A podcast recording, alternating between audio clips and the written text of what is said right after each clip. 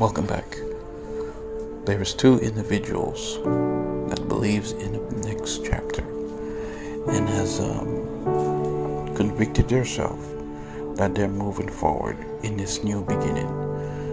And the Lord says that you have relationship with Him, and it's like you wake up every day and you can't go today without talking to Him.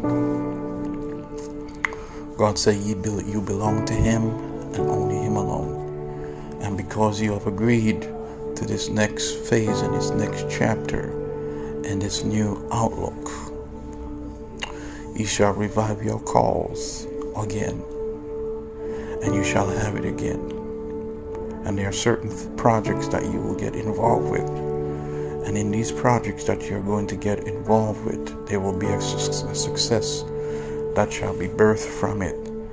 And there will be a highlight that will take place even in your life just because you partook of this next project in this new beginning that pertains to the new beginning.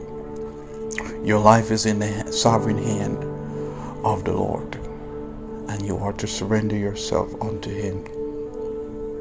And as you surrender yourself unto Him, there are certain graces that you are that you have been withheld from that you shall no longer be withheld from anymore.